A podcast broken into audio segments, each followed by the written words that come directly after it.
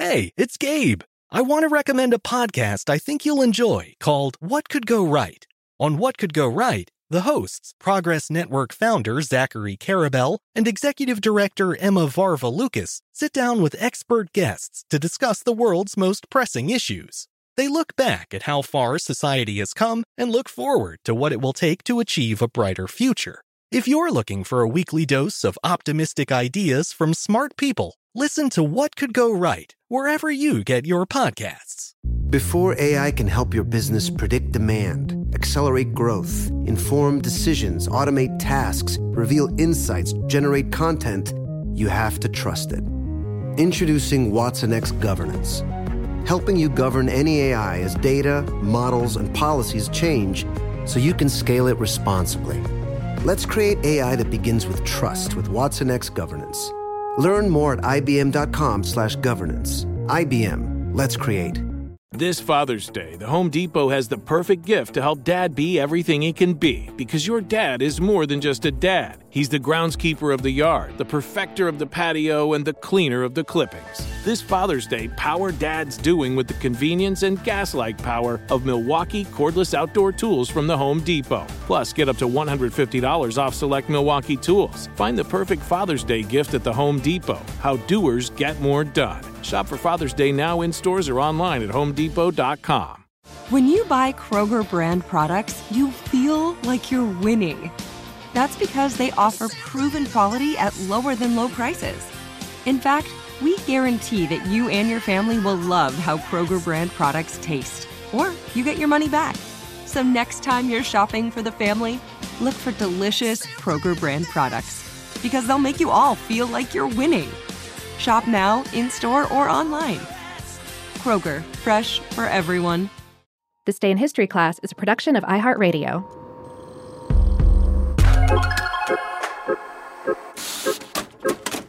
Hello and welcome to This Day in History class, a show that tallies the gains and losses of everyday history.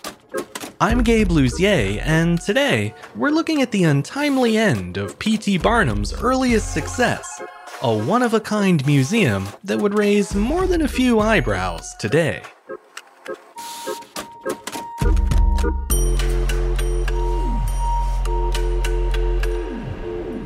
The day was July 13th, 1865. P.T. Barnum's American Museum in New York City was destroyed in a mysterious fire. Located in downtown Manhattan at the intersection of Ann Street and Broadway, the five story building was once heralded as the most visited place in America. Its collection of artifacts, oddities, live performers, and animals drew as many as 15,000 visitors a day. The museum opened its doors in 1841, and by the time it burned to the ground 24 years later, it had welcomed more guests than the entire US population. The culprit behind the beloved museum's fiery destruction, and if there even was one, is still an open question. Phineas Taylor Barnum is best remembered today for his long running partnership with circus showman James Anthony Bailey. But before these famous hucksters crossed paths, Barnum made his living as an innovative museum proprietor. I use the term museum because that's what he called it, but most of the exhibits on offer weren't like any you'd find in a museum nowadays. In reality, the American Museum was a strange mashup of a zoo, a circus sideshow, a stage theater, and a cabinet of curiosities. Visitors found both entertainment and education within its winding halls, but the accuracy of the information they learned was a bit of a mixed bag. For example, the museum's collection of taxidermied animals offered anatomical insight on exotic creatures like lions, elephants, and zebras. But it also featured the infamous Fiji mermaid, which was really just the mummified head and torso of a monkey sewn onto the tail of a fish. Then there were the museum's human attractions, most of which would be deemed exploitative today. Among them were Josephine Bois de Chêne, the bearded lady. There was also a pair of conjoined twins named Chang and Eng, and General Tom Thumb, a 25 inch dwarf who formed a lifelong friendship with Barnum. On the slightly more educational side, there was a collection of live animals monkeys, snakes, pigs, dogs, hippos, an alligator, and even a kangaroo. The museum also boasted the country's very first aquarium, which housed two imported white whales in a giant tank of water pumped in from the East River. There was also a priceless collection of objects from the Revolutionary War, as well as a series of wax figures representing historical and contemporary celebrities. One of the most notable figures on display was that of Confederate President Jefferson Davis, who was depicted wearing his wife's dress due to a rumor that he had once tried to evade capture by disguising himself as a woman. This ever growing array of unusual exhibits made Barnum's American Museum one of New York's most popular destinations for leisure and culture. But alas, all good things must come to an end, and for Barnum's Museum, it arrived on July 13, 1865. The fire began around noon and was first discovered by an employee stationed in the museum's basement. The flames quickly spread to the upper levels, and firefighters soon responded to the sight of black smoke billowing out of the building. They diligently worked to evacuate the many visitors, performers, and animals from within the museum, and one fireman in particular, William McNamara, is credited with leading out dozens of patrons all on his own. This was a crucial task, as many guests had a hard time navigating the museum's corridors even when it wasn't full of smoke and flame.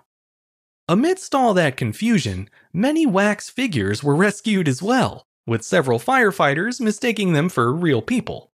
It's a good thing they weren't, though, as the figures were hurled to safety from the windows of their exhibit on the third floor.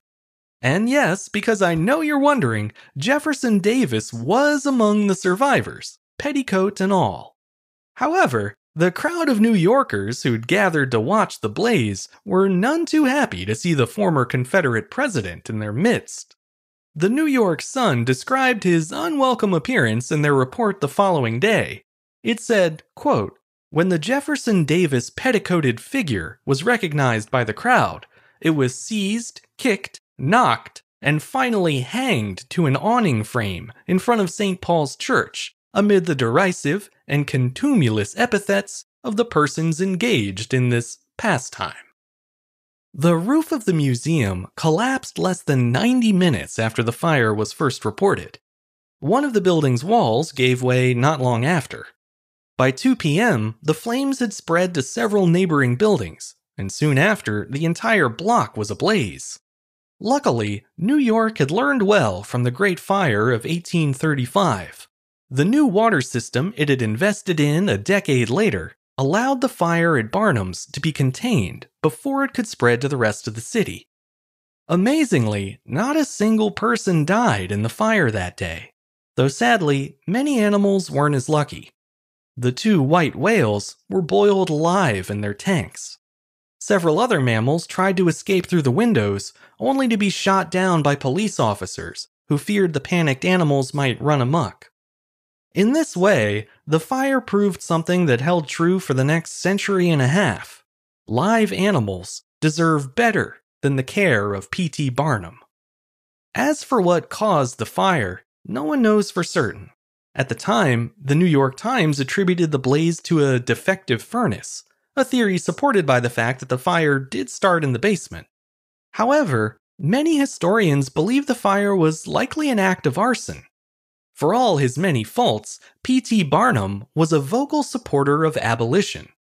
At the time of the fire, which happened to be just three months after the end of the Civil War, Barnum was also a sitting member of the Connecticut legislature. With all that in mind, it's possible the fire was started by Southern sympathizers who didn't approve of Barnum's opposition to slavery. It's a theory that seems all the more plausible when you consider that a member of the Confederate Secret Service had already tried to burn down the museum once before. A year earlier, in 1864, Robert Cobb Kennedy had entered the museum, thrown a homemade incendiary device, and strolled right out again. The resulting fire caused a good deal of panic and property damage, but no one was hurt and the building survived more or less intact. The same couldn't be said for the museum's second fire in 1865. Was that the work of a former Confederate back to finish the job, or just a tragic accident? Barnum wasn't sure himself, but he decided to press his luck either way. The persistent showman opened a new museum less than two years after losing the first one. Unfortunately, he had chosen to heat the building with a largely untested innovation boilers. This proved to be Barnum's undoing when one of his boilers exploded in 1868, burning the museum to the ground for a second time. These ill fated attempts at stationary exhibitions eventually pushed Barnum to take his show on the road. Together with his partner Bailey, Barnum formed a traveling circus in 1881. But that's a story for another day. After Barnum's museum burned down for the first time, the New York Times lamented the loss, writing, quote, Almost in the twinkling of an eye, the dirty, ill shaped structure, filled with specimens so full of suggestion and merit, passed from our gaze, and its like cannot soon be seen again. That ultimately proved true, and all things considered, maybe that's not such a bad thing. Still, if you're curious to learn more about some of the museum's exhibits, and even see them for yourself, the historians at City University New York have you covered. Through painstaking research, they've reassembled much of the museum online. You can pay it a visit yourself by going to lostmuseum.cuny.edu. I'm Gabe Luzier, and hopefully, you now know a little more about history today than you did yesterday. You can learn even more about history by following us on Twitter, Facebook, and Instagram at TDIHC Show. And if you have any comments or suggestions, feel free to send them my way at thisday at iHeartMedia.com. Thanks to Chandler Mays for producing the show, and thank you for listening. I'll see you back here again tomorrow for another day in history class.